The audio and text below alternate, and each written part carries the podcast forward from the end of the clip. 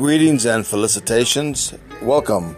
You're listening to the Chairland Chronicles slash I'm Not Dead Yet. I'm your host, Ben Hur. Welcome aboard.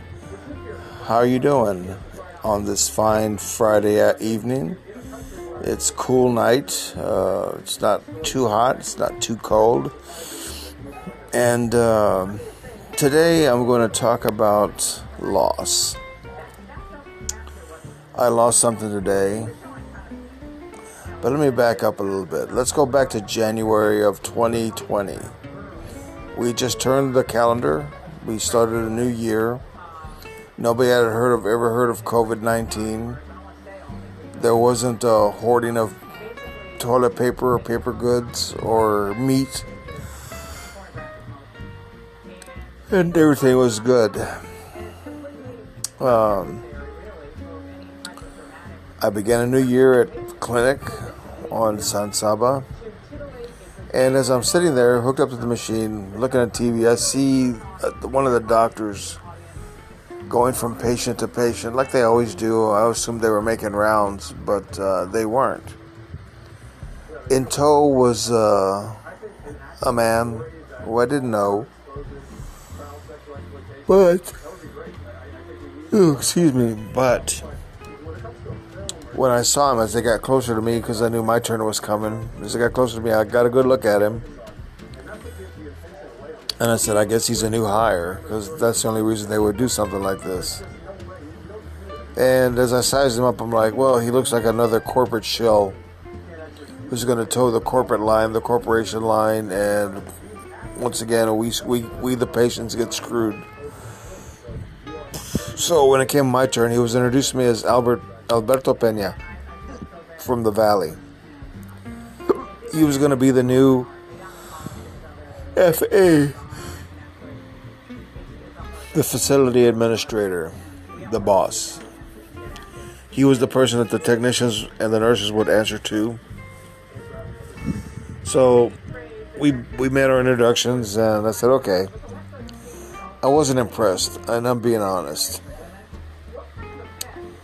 So that day ended, the week ended, and then comes Monday, which is in the beginning of the new week. And I'm getting hooked up to the machine, and there it was, that that gentleman Alberto. So it's 5:30 in the morning, so he'd been there since four. He came in and he took command. I was very impressed as opposed to not being very impressed by him the, last, the earlier in the week when I met him. So I see him with a clipboard and he's going once again from patient to patient. When he got to me, he actually pulled a chair out from uh, one of the counters and sat down next to me and started talking to me. Actually, not doing a Q&A, but but it was more of a meet and greet. And he gave me his background, which was very impressive. This individual started out as a technician in a dialysis clinic, then became a registered nurse, and then he started running facilities for different clinics. So he took this job because This was something new to me, a facility administrator. All we had were floor nurses that were running the show, and they, these two individuals did a very piss poor job of doing that. The technicians pretty much ran roughshod over everything, did what they wanted. There was pretty much no discipline, and uh, we were treated very badly, at least from my perspective. So, Albert starts talking to me about what is it I expect. So I told him, and I said, you know what? I had written you off as a corporate shill, but now that I've had this conversation with you, I'm willing to give you a chance. And let, let me see what you're going to do for us. So that's where we left it. The funny thing in my head he seemed to know a lot more about me than what I let on, what he let on. I don't know if he looked at read my my charts or the doctor's notes or, or had conversations with the doctors about me, but probably because I'm the most vocal. No, that's not true. There is there's another guy, Galvan, who's very very vocal also. But uh,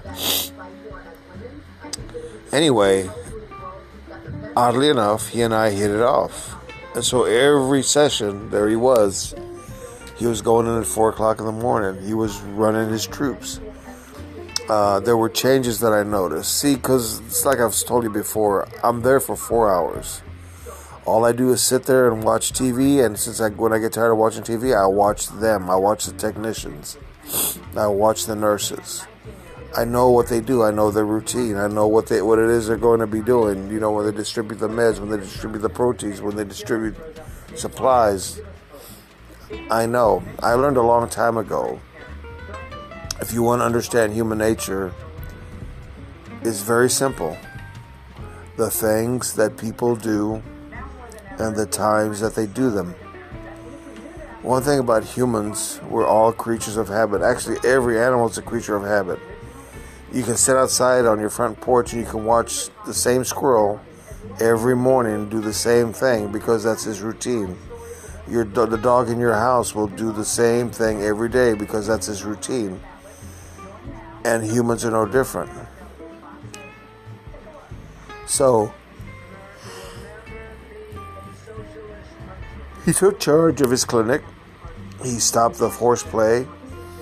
He got the troops under more control. Uh, the the people show, not showing up for work or being late stopped and things improved. Oddly enough, they improved dramatically. He uh, he he got things for the patients, things that we needed, things that we needed to, to get done. He lit fires under the social worker and the dietitian. They they were they were much more uh, active, and uh, he was he was our communication portal between us and the doctors because we don't always have access to the doctors, only when they come to the clinic to, to do a visit. But he would go to bat for us. He would go, hey, you know, so and so needs this, and, and the doctor would get it done. So this was our relationship for the past nine months. And then two weeks ago on Wednesday, Albert came around and said, hey, could you do me a favor before you leave today? Stop by my office. I said, okay, I wonder what he wants. All right. So I got done with my session, and as I'm leaving with my bag, uh, I go to his office, knock on the door. Hey, Albert, you wanted to see me? Yeah, come on in and have a seat. So I sat down. He gets up and he closes the door. I'm like, Whoa, okay, what's going to happen? So he said, uh, he started telling me about the relationship that he and I had and that he had with all the patients, all 250 of us. That's a lot of people. That's impressive. That he knows a little bit of something about each one of us. He made it a point to do that. That's caring to me. And he told me that he was going to be leaving in a few in a couple of weeks.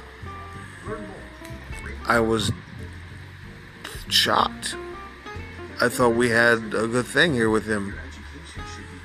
So I asked him what was the reason. Well, he came in like gangbusters and he put in 125% every day he would come in and put in 12, 15 hour days. That's uh, what he was telling me. And the company was allowing him to do that. And it was starting to burn him out. He reached a level where he just couldn't be here every morning at 4 o'clock and leave every evening at 9 o'clock. Be the last, first one in, last one out, just like a general on the battlefield. Battlefield. So he was leaving and there was nothing I could do about it because obviously the corporate higher ups uh, accepted his resignation because there was nothing they could do to make his life better. Well, that's not true. There was nothing that they really wanted to do to make his life better. So today was Albert's last day, and that's why I'm uh, doing this segment to him because he was a very, very unique force Now he's already has a replacement waiting in the wings, and we have no idea what this is going to be all about. Is he going to do for us like Albert did? Is it going to be worse? Is it going to get? Is it going to get to the point where the technicians do what they want? There's no discipline. I don't know. But uh, Albert had an impact on everybody, and I'm going to miss him. He went from a facilitator to my friend, and that's not uh, any small feat. So, Albert, Alberto Pena, your ace is in my book, man. And I'm to miss you to death. And I got your number, and I'll give you a call every now and then to let you know how I'm doing. And uh, there you go. All right, you're listening to the Chairland Chronicles slash I'm Not Dead Yet. I'm your host, Ben Hur. Stick around, we've got more stuff coming at you. We'll be right back.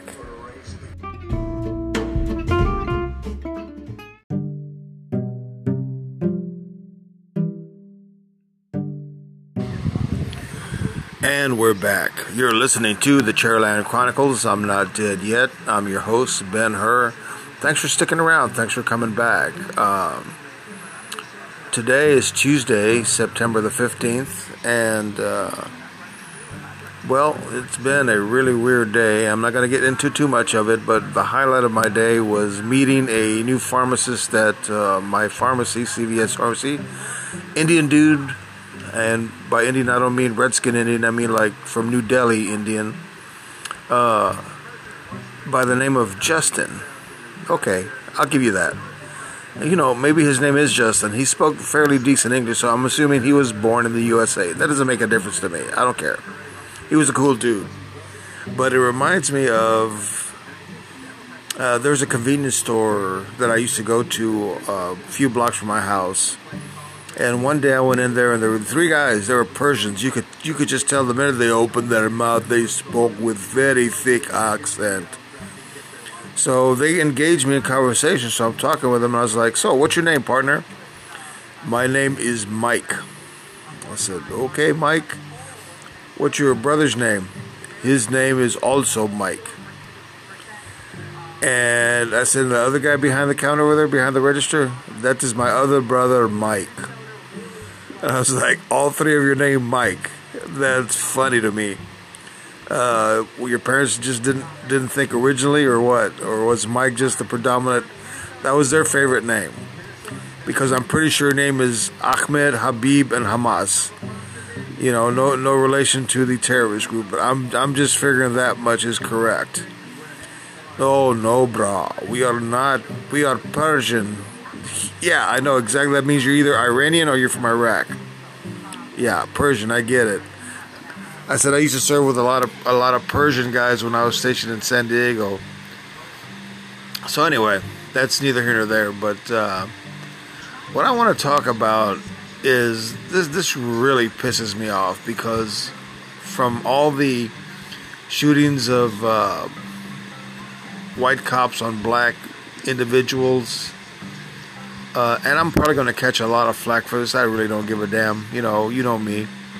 But um, when they talk about the uh, the the what was his name Jacob Blake in uh, in Kenosha, the kid or the man in uh, in Atlanta that that was shot when he was when they when we were trying to put him into custody in uh, in Atlanta. Everywhere, you know, a black man has been killed by police and why is it they automatically start pulling the race card as they start yelling things like black people get shot? You know what? White people get shot just as much as black people, but it's not that highly politi- or publicized. But I've looked into a lot of these shootings.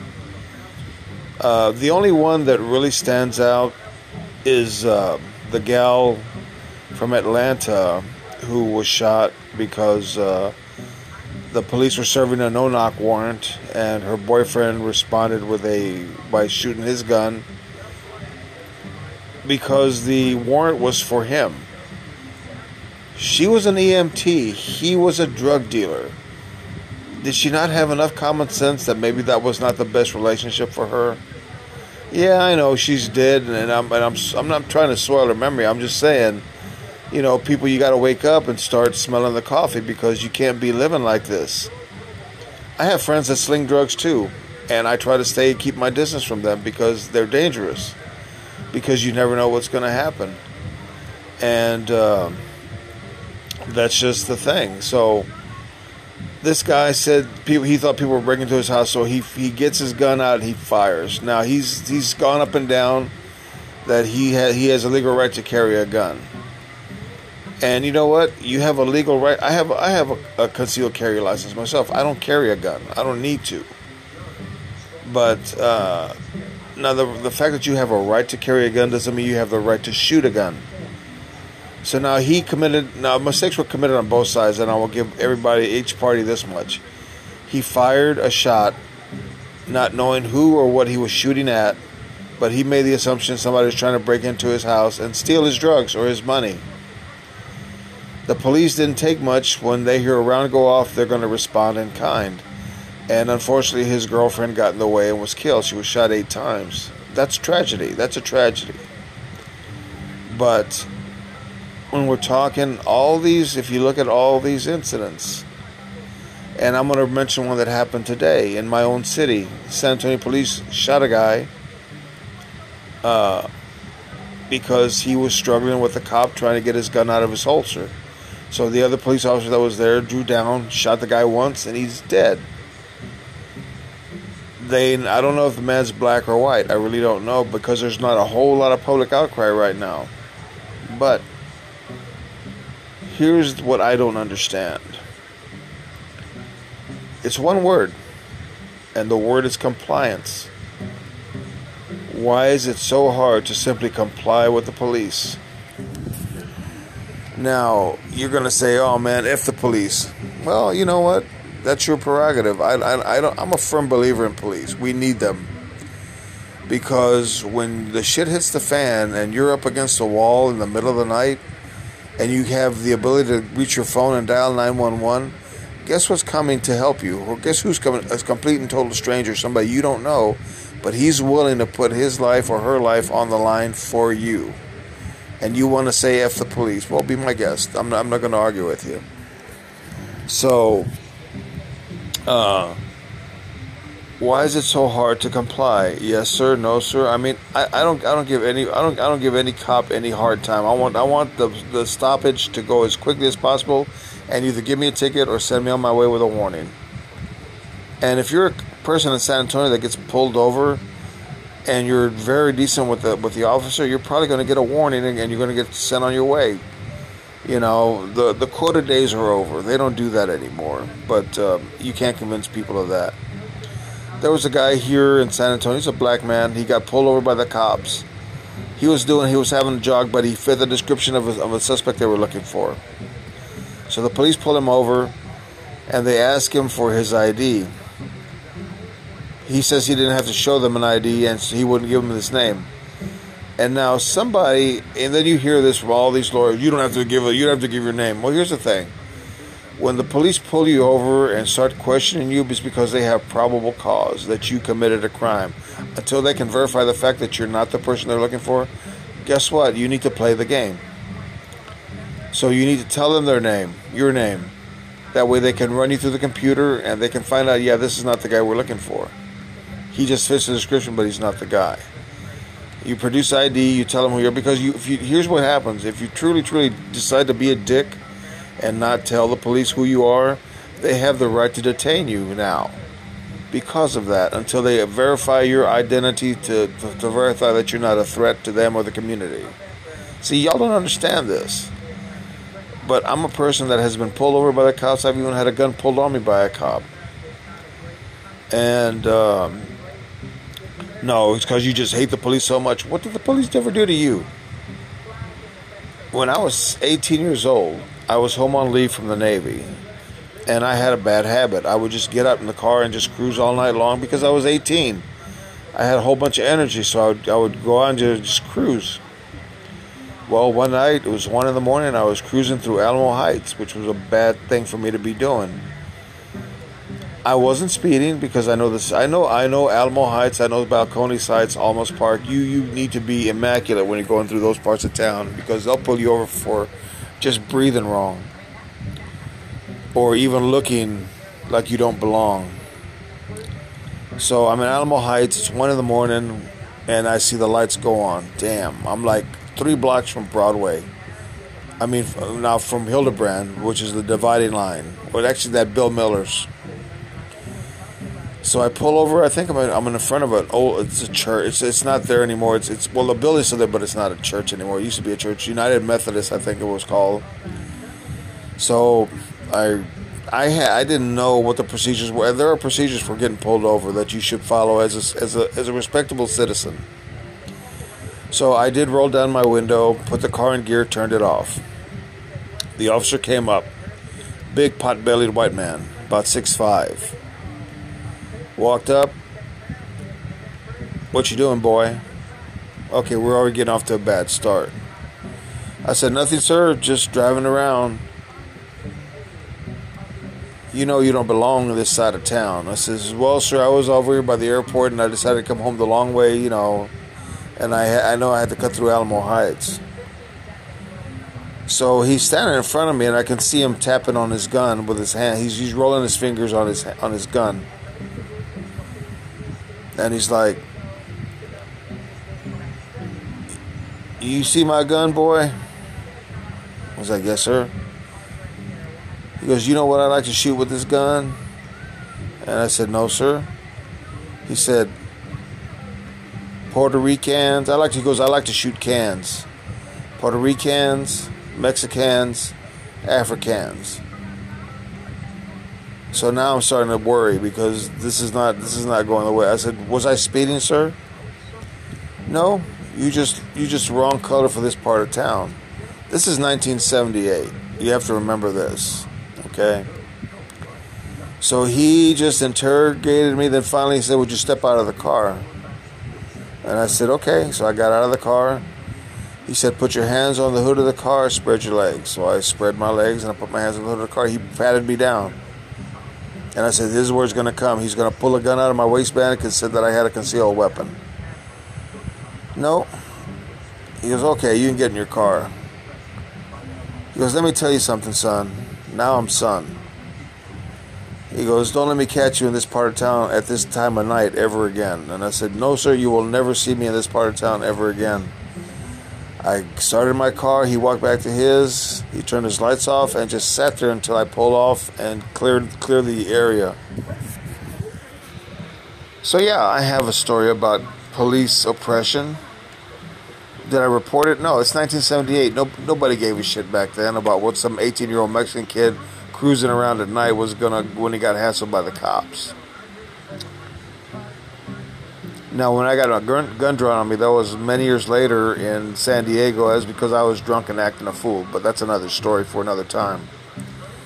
But compliance is the word. The woman that hung herself some years back because a state trooper pulled her over for speeding, or no, a busted taillight, and she wouldn't put her cigarette out, and, and he made her put it out. Then he made her he made her get off the car why do you resist? Why is it? What is it in you, many of you, that you got to resist the police? If you just comply and do what they ask, answer their questions, you'll be on your way very quickly. But no, you want to escalate into something because I, I don't know. Do you want to be a hero? Do you want to be the martyr for a cause? I don't. I do not want to be a martyr for a cause. If that's your thing, that's your thing. But I know there's a lot of people that would have been alive today if they had just complied. I don't understand this. It just makes no sense to me. But uh, here's and, and if you ask, well, I used to teach defensive driving, so there's a procedure for when you get pulled over. When you see the lights behind you flashing, you pull or you slow down and pull over to the curb if the car, if the cops are following you, then you know he's he's going to pull you over. Now, if you're in a residential area, find a well-lit house to pull up to. Or if you're on a busy street, pull into a parking lot of a food service place or, or a Walmart, something someplace that's very well lit. And I'm doing. I'm saying to do this for your safety and for the safety of the officer. Now, here's the thing we don't think about: the officer is in his car and he's thinking, "God, I got to pull this guy over. I don't know what I'm going to walk into." So a lot of times you may see a cop approach your car slowly from the rear of your mirrors, and you may see him unfasten the the uh, the the belt on his on his on his pistol. So that way, if he's got to draw it, he's going to draw it quick. And so, don't get offended by that. A lot of people are like, oh, you know, you know, yeah, that's yeah, I get it. Just chill out. So, uh, as you as you put your car in park, turn the engine off. If you have interior lights, turn them on. If you have blacked out windows, roll them down so that way the, the police officer can see inside your car and make sure there's not extra extra heads that that were you're hiding somebody. And also make sure while the cop is getting out of his car, you're pulling two things out of your out of your wallet: your driver's license and your insurance or your insurance registra- your registration card with your insurance, proof of insurance. And when you address the officer, it's yes, sir, no, sir, yes, ma'am, no, ma'am. What was, was I speeding? What was the charge? Da da da da. The officer will tell you. And then the officer's probably going to ask you, "What are you doing out here? What, why were you why were you driving erratically?" That's what happened to me. And my reason was to the officer was that it was a girl, female cop, and I said, "Well, when I get off work, I'm a little wound up, so I take a long drive." I said, "I live like six blocks right up this way." But I take a long drive to unwind a little bit so I can go to bed. So she said, Where do you work? I said, In a comedy club. She goes, Is that a bar? I said, Yeah, but I don't drink. I said, If you want to, if you want to do a breathalyzer, but be my guest, I'm, I haven't been drinking. I'm not drunk. I said, I'm diabetic. I don't drink anymore. I said, You want to hear something funny, officer? You're not going to believe this, but I used to be, well, I, I'm still a licensed uh, defensive driving instructor she got the biggest kick out of that. She goes, and here you are getting pulled over. I said, yeah, I know. She goes, you know, you seem like a nice guy, and you don't seem drunk. I just want you to do me a favor. Keep it in the speed limit and don't be driving, don't be changing lanes the way you were doing when I saw you. I said, oh, absolutely, officer. I apologize. So she said, you have a nice night. She did run my, my license, see if I had any outstanding warrants. I don't. And the car wasn't stolen, so she sent me on my way and I went. I, I took my drive around. I came back home, got inside, and went to bed. That is the way you do you handle a traffic stop. The cop is only doing his job. If you think you've got a chip on your shoulder because you don't like cops, not all cops are bad. But I'm to tell you something real quick. You start pushing a cop's buttons. I don't care what who, who the cop is, white, black, Asian. You're to push their buttons. There's no point for that. There's no reason for that. Just go along with what they're what they're doing. They're doing their job. I mean, would you get all up in, in somebody's uh, case at McDonald's because they said, "Did you want pickles and onions?" You know, because this is not Burger King, man. You can't have it your way. So just do that favor. Just use your head and remember one word comply, comply, comply. It might save your life. That'll do it for this segment of the Chairland Chronicles. I'm not dead yet. I'm your host, Ben Hur. Thanks for listening and thanks for sticking around. And I'm going to ask you once again stick around. We got more stuff coming at you.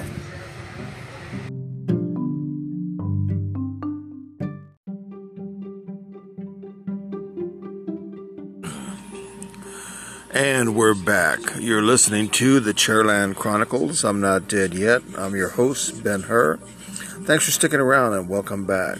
Well, today is Tuesday, September the 16th. Uh, many of us know it as El Dia del Grito, the year of the Day of the Shout, though when Mexico declared its independence from France. And it's celebrated by a high pitched wail of celebration. Uh, so happy birthday, Mexico. Uh, okay, today is, like I said, September the 16th. And yesterday, I got a vaccine shot for shingles. About a month ago or so, my girlfriend came down with shingles. She's over 50, so Uh, she came down with a case of shingles, and they were very painful and very excruciating, and very pretty much played hell on her psyche. It's it's a very devastating thing because it's uh, it's like every nerve ending around the uh, the lesion just screaming out in pain, and you feel it. It's not pleasant, and even when the lesion goes away, uh, you still have residual aftershocks. Like if somebody's trying to push a, a fork into you at that at that point of uh, where the, the lesion was. So actually,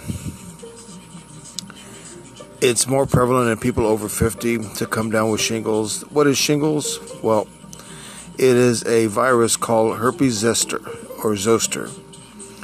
And what it is, it's a leftover from when you were a kid and you had the chicken pox. Uh, because the chicken pox is another form of herpes. Yeah, you just thought you caught it after sex. Oh, no, no, no, no, no. Chicken pox is a virus that results in, you know, you getting the, the pox all over your skin, itchy. So the shingles is the same thing almost as the chicken pox, just a thousand million times worse to the infinity power stone or something like that. You get the you get the gist. So anyway, uh, my girl broke out with shingles. I don't have shingles, but I do have the virus. Everybody does. Everybody that's had chickenpox has the virus. And uh, if you don't take preventative measures, it can be very devastating. And in my case, because I have a compromised immune system, because my kidneys don't work, even more so. So I've had to refrain from her.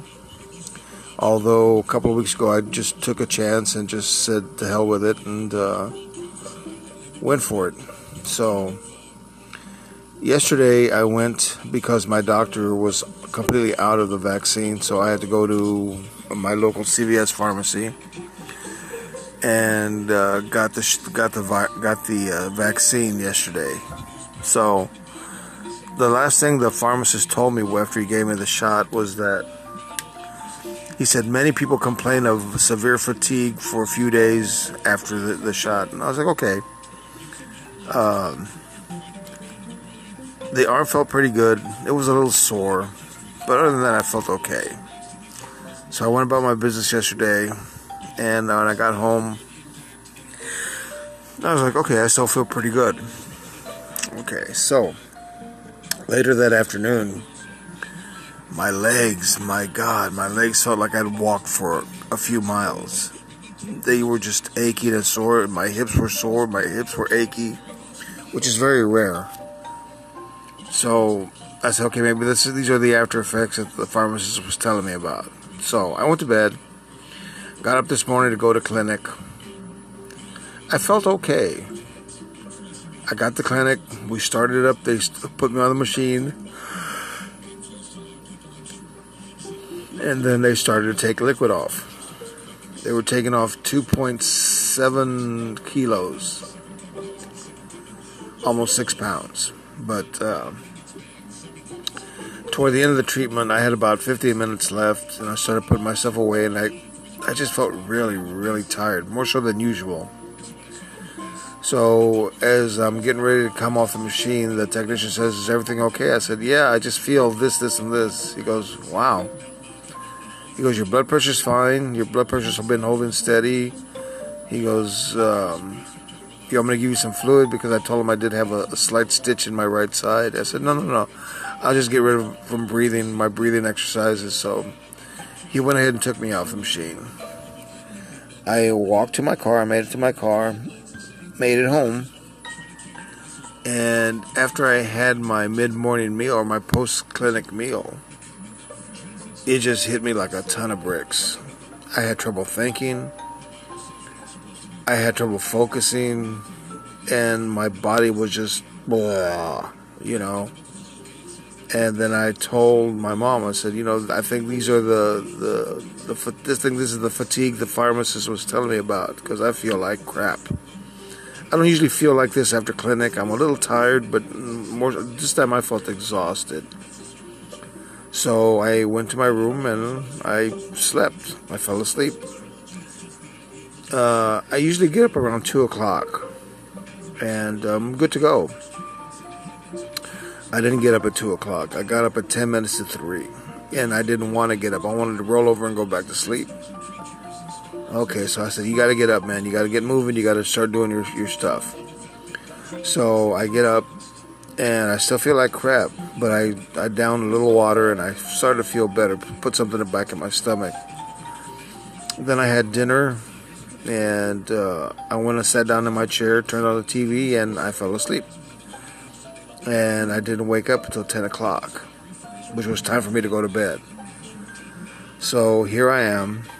Uh, just it's just a warning. Everybody's pretty much up on the whole PM thing, and by PM I mean preventive medicine. And preventive medicine starts with vaccines simply because I bring this up because we're, we're going to be staring down the barrel of another vaccine, the COVID vaccine, when it's ready. If they say what they mean uh, by November the 2nd, the day before Election Day. So, vaccines go way, way back. I remember back in the in the late '60s, we were, we went to old, my my mom and my aunts. We went to Breckenridge High School because they were giving out polio vaccines. And so they gave you a little paper cup with a sugar cube in it. You pop the sugar cube in your mouth and you swallow the, the, the vaccine. And this was at about the time when they started curing polio completely, eradicating it. So that was my first true interaction with a vaccination. Of course, there was one when I was a kid, when I was, I think, five or six, right before you went to school, you had to get your vac- vaccinations, all your shots. Just like a dog, you had to get your shots. Well, nowadays, people um, are opting not to give their kids vac- get their kids vaccinated, which is a big problem with some schools, especially with the COVID now, because some people just refuse to vaccinate their kids because they think there's something in it that's going to screw their kid up. But from the from the research that I've read, on the average, when I was growing up, you gave a kid his vaccinations by the age of five. Because by the age of five, they figured that his immune system was not fully developed, but slightly better than it was if he was an infant. So, everybody that I know had their vaccinations about the same time I did when they were five and they all seem to turn out well because everybody that I know that is still alive seems to be functional. But I do have some friends that are what they would call autistic, and the, one of the reasons is because they got vaccinated at the age of six months. Yes, the doctor started running up a timetable and started vaccinating kids at six months. Now their Im- immune systems are not even beginning to develop and I think this goes straight to the brain and kind of short circuits some neurons up in there, and they, they get autistic. But it became a problem, and so people just stopped vaccinating their kids. Uh, I'm for the from the school of wait till the kid's five years old. Most doctors believe that that's a good age for vaccinating a kid. So I get a flu shot every year because that's the thing to do. Um, and I got this shingles shot yesterday, and then I have to go back in 60 days because you have to get a secondary booster shot uh, no sooner than two months, but no later than six months. So I'm figuring around November the 15th, I got to go and get my second secondary shot. But after today, I think what I'm going to do is get the shot on a Friday after clinic because I'm going to need the whole weekend to recover. Because if it, if it hit me this hard, and uh, I can only imagine what the second half is going to do. So, this is just a warning. If you decide to get a shingles vaccine, and the shingles vaccine is a vaccine called Shingrix, yeah, if you're Mexican like me, that's funny because uh, why can they call it chingao or chingale or no me chingas? I don't know. It just that's just funny to me. But Chingvex is the vaccine, and it comes in two parts. And the first part will definitely knock you in the dirt. So if you get the shingles vaccine, do it on a Friday so that way you have the weekend to recover. It's definitely gonna it's gonna ring you out. So this is just my warning to you. But it's a good thing. Make sure you get your, your vaccines because you don't want this this because what happens with the shingles is they never stop coming back. They'll go away for a few months and they come back with a vengeance. They go away for a few months, they come back again. So this is going to be the rest of your life. I'd rather get the vaccine and not ever have to worry about it and um, be good to go. So make sure your vaccinations are up to date and think about what it is you don't have that you do need. If you're over 50, you might want to think about a pneumonia shot. I think those are good for 10 years, if I'm not if I'm not mistaken. And then, of course, every year you get your flu shot because there's a different strain almost every year. They, they can all they can do is predict what strain they're going to have, and and they can completely miss the mark because you may get you may get vaccinated for this strain, but the actually the strain comes out as the C strain, and then you're going to get sick. And the flu shot really was not going to help you very much, but Make sure your shots are up to date. Know what it is you need to get and get it because you don't want this. After talking to my girlfriend, she wouldn't wish this on her worst enemy. So, with that said, make sure your shots are up to date and get vaccinated, you mutts. All right, you've been listening to the Chairland Chronicles. I'm not dead yet. I'm your host, Ben Hur. Thanks for listening. Stick around, we got more to come.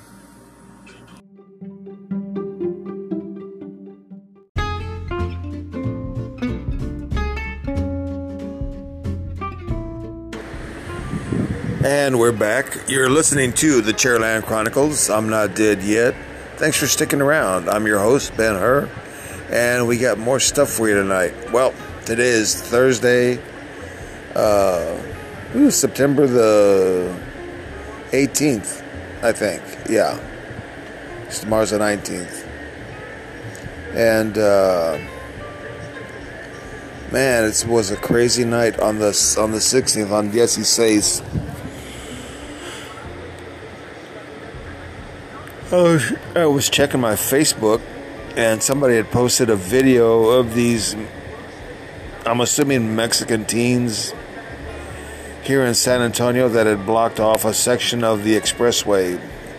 Doesn't tell you which one it was, but you could see the the street lamps in the center of the of the highway and the the concrete blockades that they have with the median, and then the four lanes of highway and these kids have stopped traffic. Lots of kids with their cars blocking the expressway, which I thought was very dangerous, not to mention very stupid.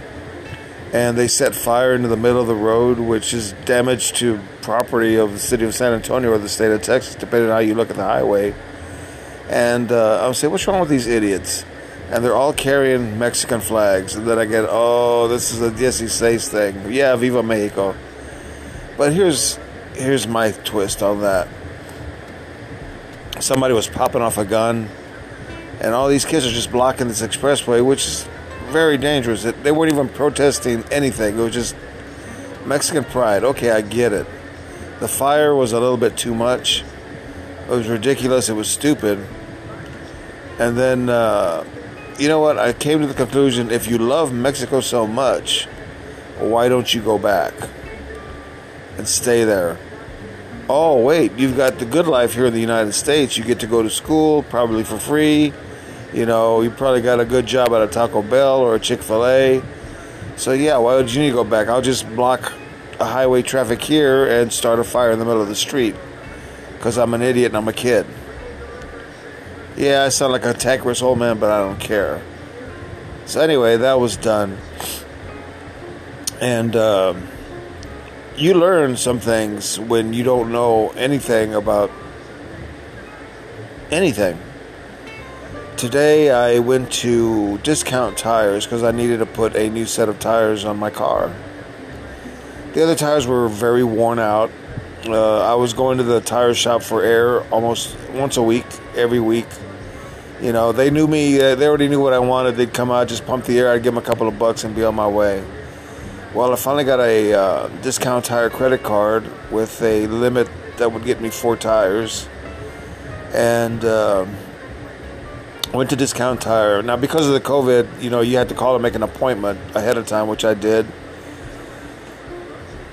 And so you go, you there's a tent off to the side of the building.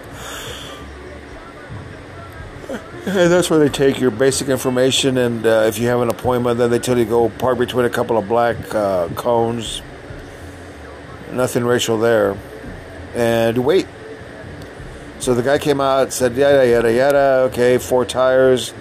He goes, let me check the tires real quick, and he checked them. He goes, these are 18 inch the guy that you talked on the phone wrote down that they were 17 inches. That's what he. That's what he wrote. That's what he wrote down. That's what he said is on his computer. I don't know 18 from 15, so you, you got me. So I learned that much that my car has 18 inch tires on it, even though the computer said it takes a 17 inch. Go figure. So they had them in stock, and uh, watched as they put them on. Very interesting. They pulled each tire off took off the the offending tire. There was one tire, the right rear tire, that was still in better shape than the other three because I had just replaced it. Uh, I want to say in May, and uh, because it it wouldn't have passed inspection if I hadn't changed it, so I had to pay seventy five bucks for that tire. Because they said that tire's still in good shape. I said, nah, I'm gonna change all four of them. So they put all four tires on. About about 45 minutes. They were true to their word. And 45 minutes later, we're pulling the car out and on the way home. So now I got new tires. Now I have to go back to them or go to my dealer because now they got to reconnect. They got to put new sensors on and calibrate them and turn them on.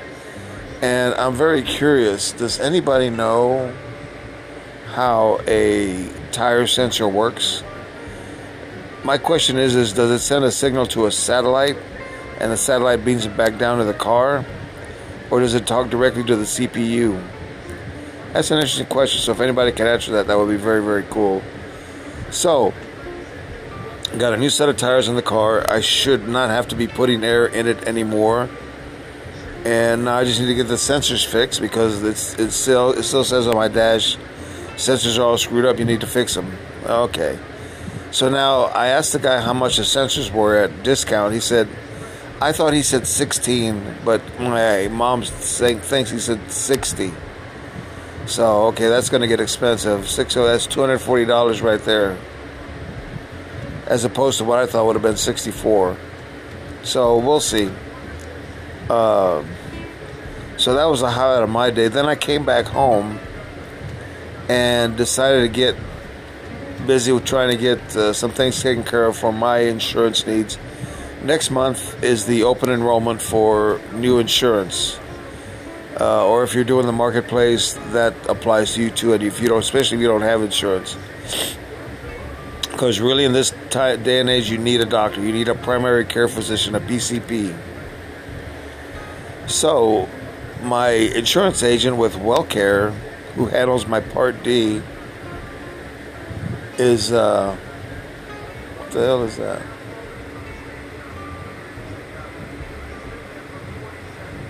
Oh, it's an airplane. I hope it's an airplane. I see a big bright light outside. It's a low bright light. I don't hear any rotor blades like a helicopter.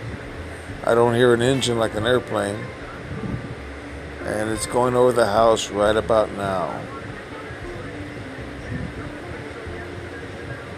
I still don't hear anything.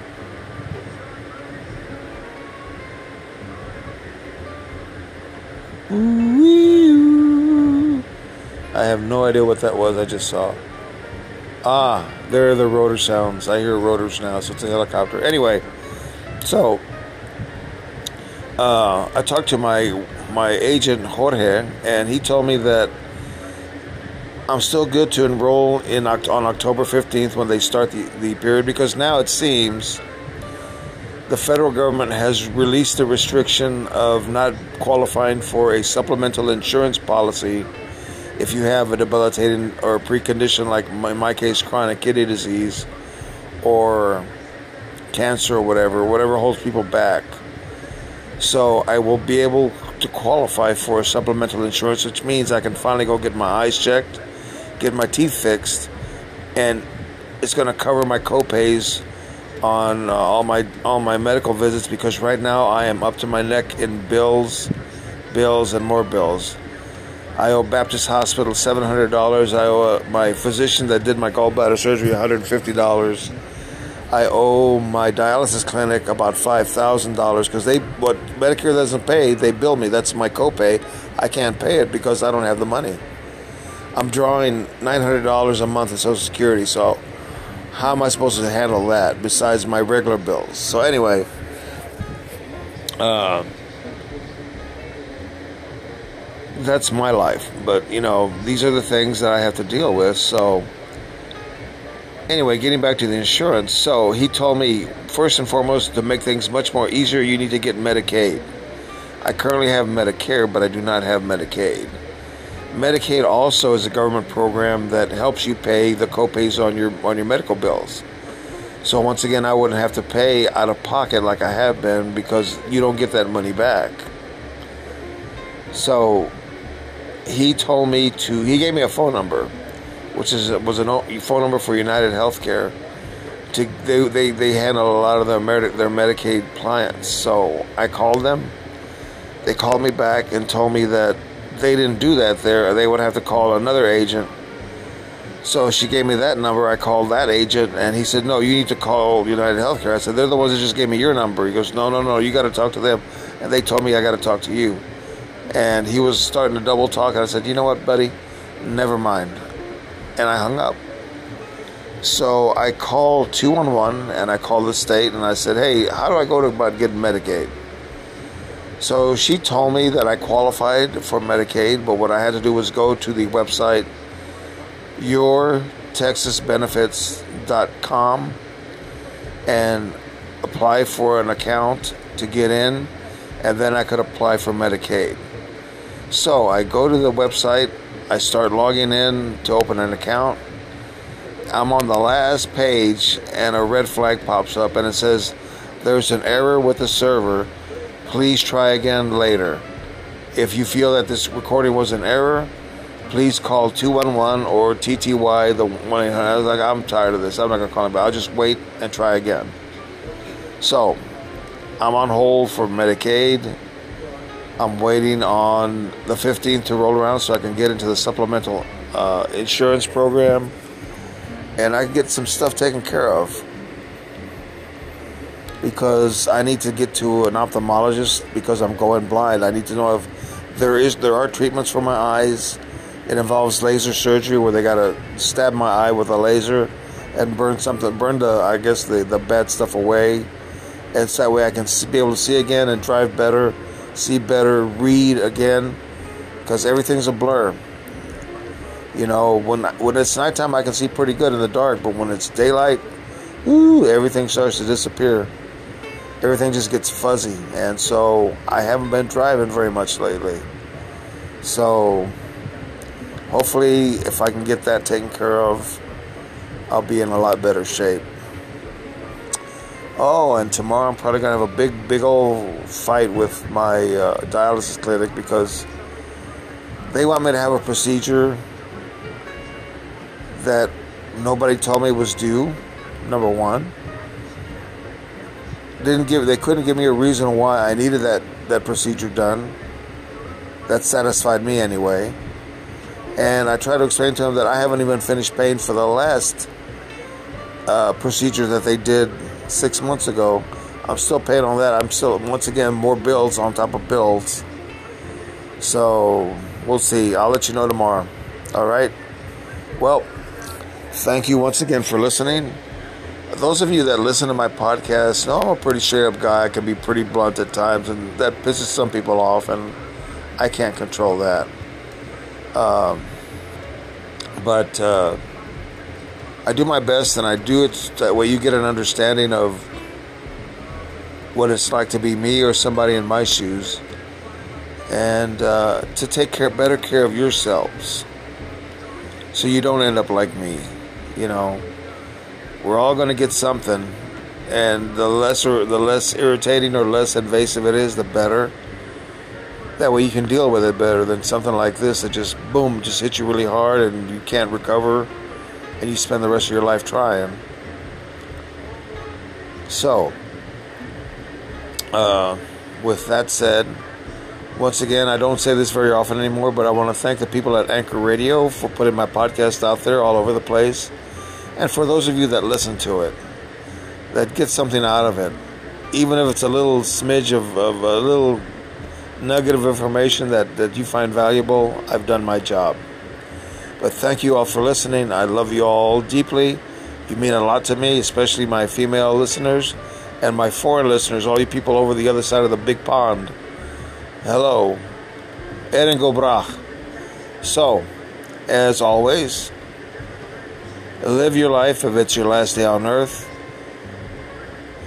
and live for your family, your loved ones, and yourself. The world is a beautiful, beautiful place. You just got to find the beauty. It's not going to jump out at you. You got to find it. Also, laugh at everything and everyone because life can be a joke. Sometimes you wonder when you look at it in, in, in uh, at a different perspective. So laugh, and then last but not least, love. Love everybody in this beautiful world. There's no need for hate, although it's always going to be there. But love, love, and love yourself. Laugh at yourself. Live with yourself. And be happy as best you can. And as my favorite uh, TV guy says, Sean Hannity, let not your heart be troubled, my friends. Tomorrow's another day and we'll all be here and we'll all be better people. Have a great night. Enjoy this episode. And uh, as we used to say on the old podcast, ciao bella.